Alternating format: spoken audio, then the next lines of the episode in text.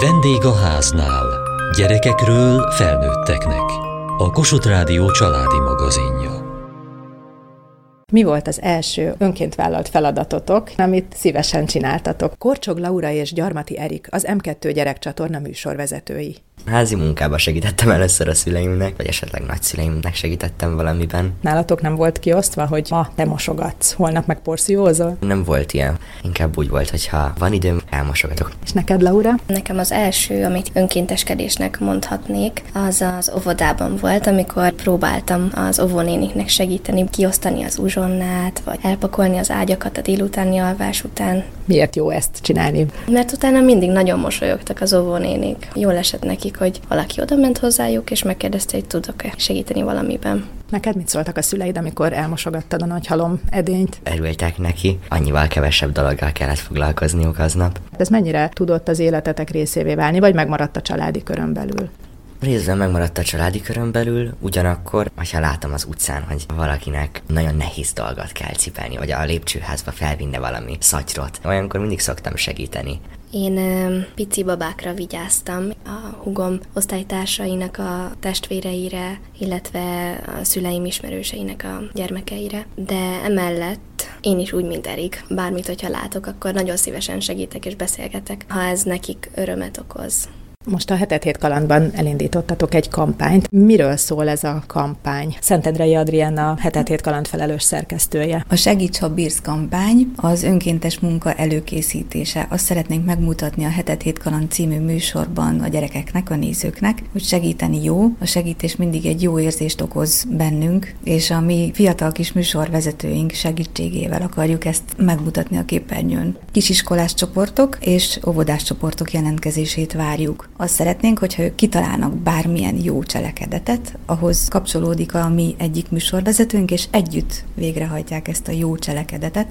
Ez lehet például az, hogy kitakarítják az osztálytermet, vagy feldíszítik téli dekorációkkal, és elmegy a mi műsorvezetőnk, és együtt ezt megcsinálják, és együtt fogják azt érezni, hogy milyen klassz és ennek a kampánynak van egy utóélete is, mert azt szeretnénk, hogyha nem csak egy alkalommal éreznék azt a gyerekek, hogy jó segíteni, hanem az összes többi napon, ami azután kezdődik, úgyhogy a mi műsorvezetőnk visz egy szuperhős köpenyt az osztálynak vagy az óvodás csoportnak, amit mindig az a gyerek hordhat, akit a közösség megszavaz, hogy másnap ő hordhatja, mert mondjuk ő segített aznap a legtöbbet. Példákat is bemutattok, hogy ötleteket adjatok a gyerekeknek. Mit próbáltatok ki, Erik? Segítettem a törött karú szomszédomnak, sütöttem neki egy cukinis lepényt, mind ezzel próbáltam megkönnyíteni az életét, valamint elmentem a Szépművészeti Múzeumba, betekintést nyerhettem, hogy ott mit csinál egy önkéntes, milyen előnyei lehetnek. Laura, te mit próbáltál ki? Először is meglátogattam egy idős nénit az otthonában. Bármiben, amiben tudtam segíteni, megpróbáltam. Hallottam, hogy nagyon szereti a verseket, arra gondoltam, hogy felolvasok neki egy párat a kedvencei közül. A másik dolog, amiben segítségre szorult, az a telefonnal kapcsolatos. Unokáival szeretett volna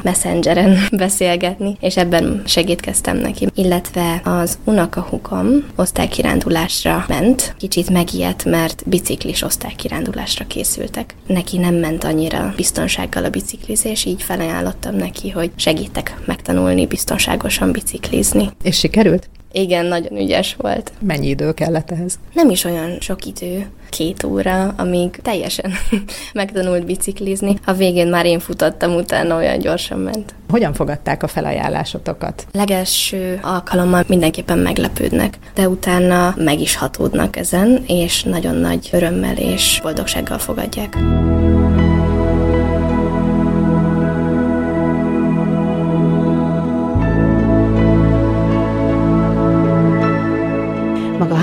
Éve minden vasárnap süt két tepsi süteményt, és beviszi a belvárosba egy étterembe, ahol aztán azt a rászorulóknak kiosztják. Miért? Én így működök jól, hogyha tudok valamit tenni, illetve visszaadni abból a szerintem sok jóból, amit én kapok. Nekem van egy hiány az életemben, hogyha én nem csinálok valamilyen karitatív tevékenységet, ami ilyen módon feltölt. Tehát ha jönnek szembe lehetőségek, akkor azt én igyekszem megragadni. Adományozok az UNICEF-nek rendszeresen. Van egy másik karitatív tevékenység is, egy állami gondozásban élő gyerekeket segítő programnak vagyok önkéntese Mik szembe jönnek lehetőségek, azokat én megragadom. Egyébként segítő szakmában dolgozik? Egyáltalán nem. Marketinggel foglalkozom profitorientált cégnél. És ezek a lehetőségek hogy jönnek szembe? Valahogy ezek megtalálnak. Ez a heti betevő egyébként, ez a program, akikhez lehet vinni süti adományokat. Velük egy fenntarthatósági konferencián találkoztam. Közösségi média felületeken is megtalálnak ezek az üzenetek, úgyhogy így. És mit fog legközelebb sütni? Most hétvégén azt hiszem zapkekszet, a múlt hétvégén volt inkább érdekesebb, mert az egy ilyen halloween-es sütöttökös keksz volt. Mondjuk nem az otthonra sütött süteménynek a szélét viszem el nekik, hanem tényleg olyan süteményt kapnak, amit én a családomnak is odaadnék, mert hogy ők is megérdemlik azt, hogy olyan étel kerüljön az asztalukra, ami tényleg minőségi, finom, és bárki által elfogyasztható. És mit szól ehhez a családja, amikor kiveszi a tepsit a sütőből, és azt mondja, hogy ne nyújj hozzá, mert azt viszem az éhezőknek. Hát nekik is sütök. Hozzáteszem, hogy kicsit önző dolog is ez az én részemről, mert hogy én nagyon szeretek sütni, tehát nekem ez egy kreatív tevékenység, és hát az nem volt jó, amikor sütöttem, és mondjuk én eszem meg egyedül az egészet, úgyhogy így magamnak is adok ezáltal. Van egy fia, ő mit szól ehhez? Hát ő kamasz, nagyon hullámzó az ő reakciója ehhez. Van olyan, hogy úgy reagál, hogy nem kell mindenkin segíteni, és miért akarsz mindenkit megmenteni, de vannak helyzetek, alkalmak, amikor ő is beszáll. Én nagyon-nagyon bízom benne, hogy ez a hozzáállás, ez nyomot hagy majd benne is, és fontosnak fogja találni, hogy ha már ő nagyon szerencsés körülmények közé született, akkor ebből adjon vissza olyanoknak, akiknek nem volt annyira szerencséjük. Igen, nagyon szeretném. Szokta látni, hogy milyen jó étvágya leszik a sütiét? Nem fér bele már az időmbe. Szeretnék majd, hogyha a fiam nagyobb lesz, és tényleg nem lesz szüksége rám ott maradni az ételosztáson is, de ezt most még nem. Azt mondta, hogy a sok jót, amit kapott, azt vissza kell adni. Mi az a sok jó, amit kapott? Lehetőségeket kaptam, akár a tanulásban, akár a munkákban, amiket csináltam. Nem kell a mindennapi megélhetésemért megküzdeni, megbecsülik azt, amit csinálok, van lehetőségem a fejlődésre. Maszlói piramisnak egy olyan szintjén tudom élni az életemet, amiről tudom, hogy nagyon sok embernek viszont nem adatik meg. Kell az, hogy erről beszélgessünk, vagy elég a minta?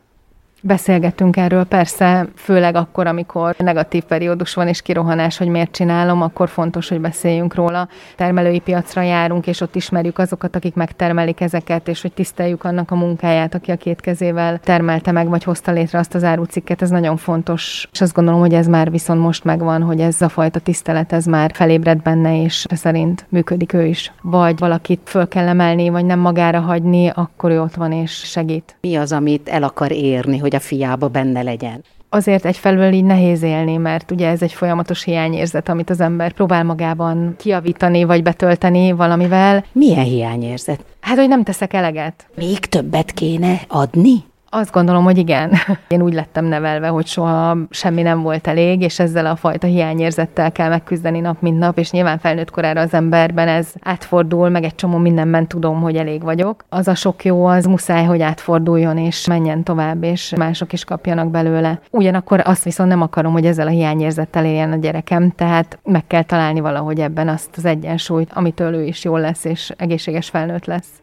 Nyilván nekem is vannak olyan hétvégék, amikor nem tudok egyáltalán sütni, akkor nem viszek, de amikor lehet, akkor megkérek valakit, hogy akkor ő elvigye helyettem, ha én meg tudom sütni.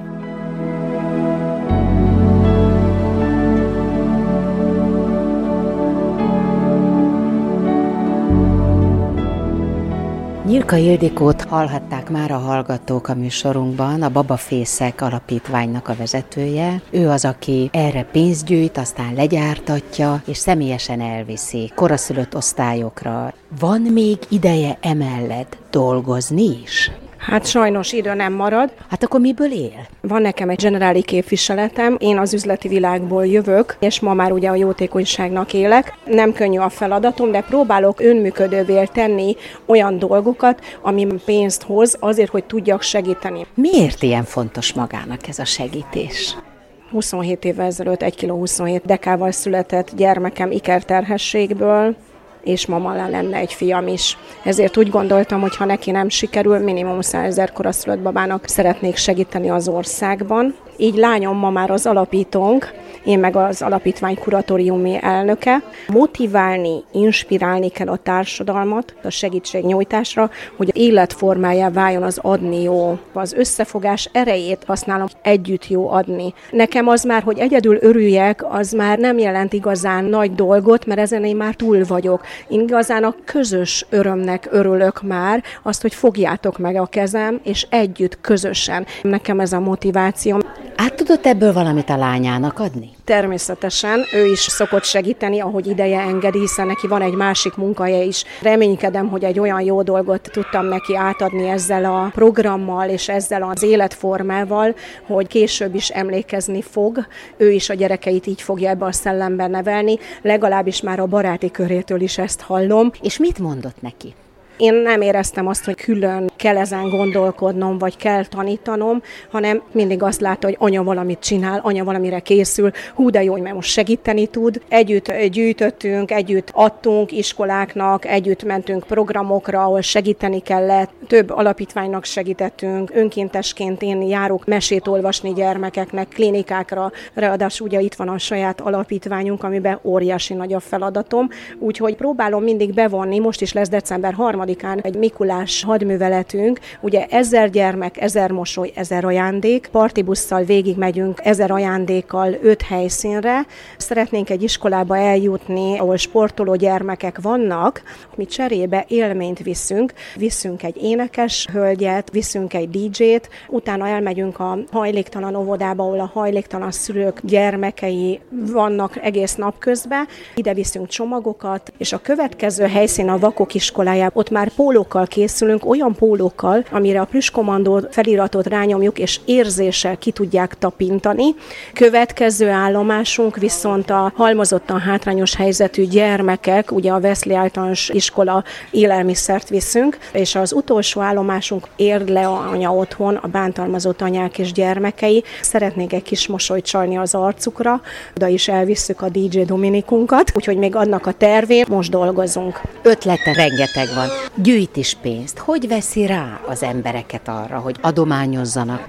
Építem a közösségünket, közel tízezren vagyunk a Plüskomandó oldalán. A lelkes közösséget arra buzdítom, hogy fogják meg a kezem, és a lelkes közösség szeret olyan helyre adakozni, akár egy kávé árával, úgy, hogy száz százalékba klinikára fordítjuk a bevételt. Környezet kímélésre, meg egy adni jó programra tanítom ezzel együtt a gyermekeket. Nekem ez fontos, hogy hogyan legyünk hatással a jövő generációjára. Van ilyen adni jó program, nevetéssel gyógyítás program, zenével gyógyítás program. Csak ugye kevesen vagyunk még az alapítványba, várom a lelkes segítőket, az önkénteseket is, és van egy tapasztalj és fejlődj programunk, ahol 50 szakmai óra az, amit tudunk biztosítani a gyermekeknek. Be is vonom a programokba, kell plüssöket pakolni, iktatni kell őket, bekerülnek a plüssraktárba, csak annyit kérek, hogy kimosva legyen, mert mi fertőtlenítjük.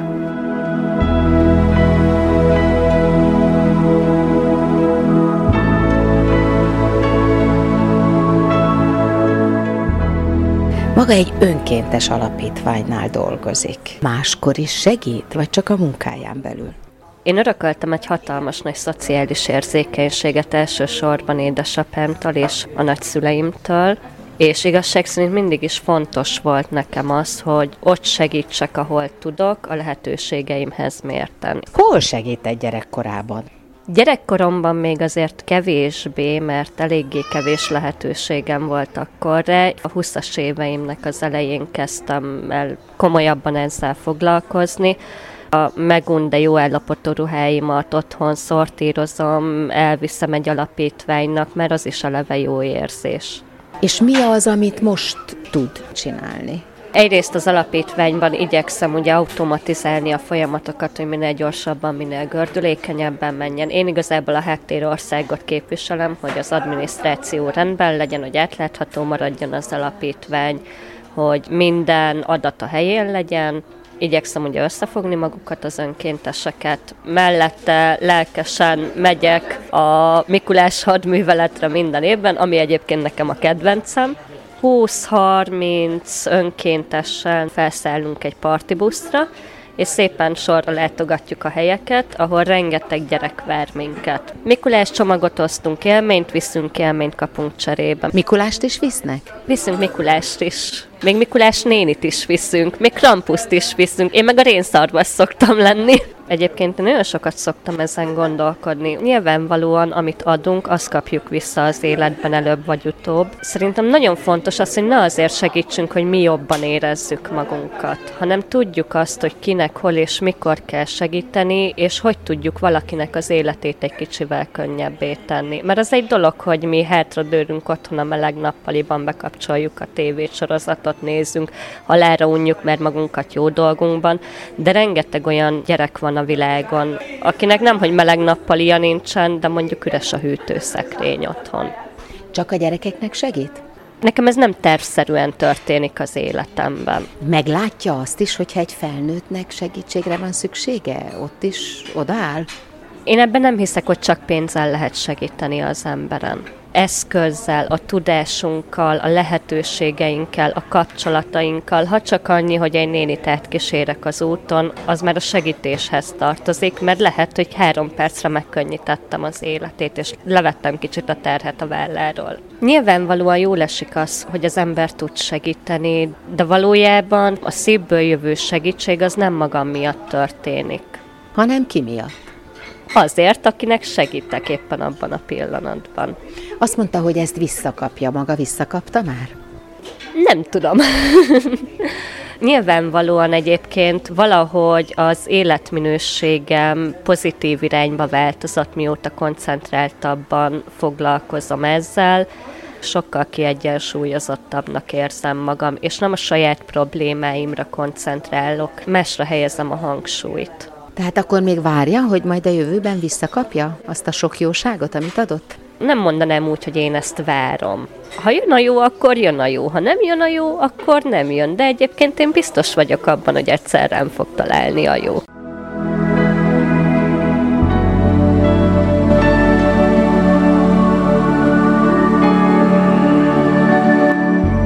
Korcsog Laura és Gyarmati Erik, az M2 gyerekcsatorna műsorvezetői, és a csatorna Segíts, ha bírsz kampányának résztvevői. Laura, te már túl vagy a középiskolás éveken. Mi a tapasztalatod, hogyan működött az iskolai közösségi szolgálat? Nekem sajnos közbeszólt ez a járványügyi helyzet. Nem tudtam olyan helyekre elmenni, ahova szerettem volna, például óvodába. Úgyhogy az alattam járó osztályokból lányokat készítettem fel latin vizsgára, ami az iskolában kötelező. Így próbáltam nekik segíteni segíteni. Van, aki miután elvégezte ezeket a, az órákat, utána úgy gondolja, hogy ő ezt kedvtelésből tovább vinni, és csak úgy hetente, két hetente eljár idős otthonokba, vagy kutyát sétáltatni, de van, aki pedig úgy van vele, hogy minél hamarabb tudja le, és legyen meg az 50 órája. Úgyhogy ez nagyon megosztó a középiskolások körében szerintem. Neked, Erik, milyen tapasztalatod van? Én egyelőre egy helyre tudtam elmenni, önkénteskedni. Társas játékot teszteltünk, amit én nagyon szívesen csináltam. Meglepődtem, hogy ilyenekre is van lehetőség, és mindenképp sokkal több kedvet adott nekem ahhoz, hogy szívesen vigyem véghez ezt az 50 órámat. Szerintem mindenki meg tudja találni azokat a fajta dolgokat, dolgokat ebben az 50 órában, amit szívesen csinál, és tényleg szeretne kipróbálni, vagy szeretne megnézni. Szentendrei Adriana hetet hét kaland felelős szerkesztője. Neked mennyire van jelen az életedben az önkénteskedés? Én büszkén mondom, hogy jelen van. Méghozzá olyan formában, hogy van egy matematika szakos tanári diplomám és gyakorlatom is, úgyhogy az ismerősök és a családtagok gyermekeit tanítom matematikára, tehát hetente ezzel több óra hosszát foglalkozom. És jól érzem magam közben, mert szeretem a matematikát, és szeretem azt, amikor nekik sikerélményük van. Például tegnap három matek órát tartottam. Meglepődnek, amikor én fölajánlom ezt hogy szívesen foglalkozok a gyerekekkel matekból, hogy jaj, és mennyibe kerül, és amikor azt mondom, hogy sem mennyibe, akkor nem hiszik el, és azt mondják, hogy jaj, akkor nem, akkor inkább nem. De én biztosítom őket arról, hogy higgyék már el, hogy ez nekem annyira jó érzés, hogy hagyják már, hogy hagyd legyen már valami jó cselekedet az életemben, mert én is úgy érzem, hogy ezt valahol visszakapja az ember az életben. Mi a legközelebbi filmterv, amire készültök? Egy szegedi általános iskolába fogunk egy második osztályos csoporthoz menni forgatni. Ők azt találták ki, hogy kisubickolják a tantermet, és feldíszítik téli dekorációval, mert hangulatossá szeretnék tenni a termüket, úgyhogy ehhez szívesen csatlakozik a mi egyik műsorvezetőnk Pataki Szabi, úgyhogy a hetet hét kalandban majd ez november végén látható.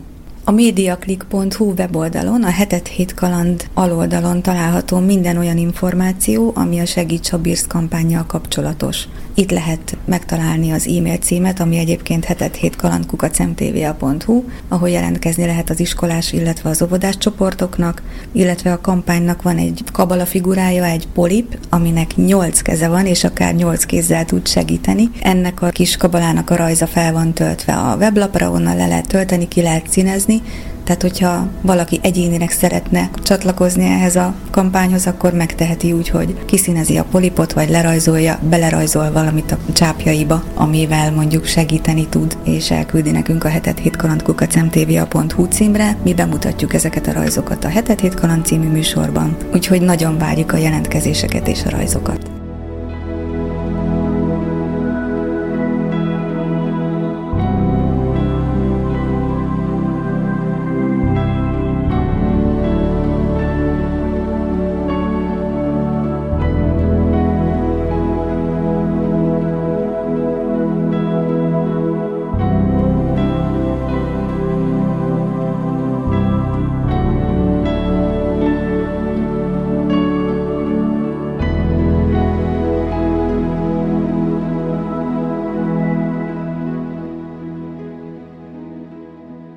Holnapi műsorunk tartalmából. Köhög, tüsszög, hetekig folyik az orra. A légúti allergiák sok gyerek életét nehezítik meg. Hogyan állítható fel a pontos diagnózis? Milyen kezeléseket ajánlanak a szakemberek? És kinőhetők-e a légúti allergiák? Kövessék műsorunkat podcaston, vagy keressék adásainkat a mediaclick.hu internetes oldalon. Várjuk leveleiket a vendégháznál kukac mtva.hu e-mail címen. Műsorunk témáiról a Kossuth Rádió Facebook oldalán is olvashatnak. Elhangzott a vendégháznál. A riporter Hegyesi Gabriella, Mohácsi Edit, szerkesztette Mohácsi Edit. A gyártásvezető Mali Andrea, a felelős szerkesztő Hegyesi Gabriella.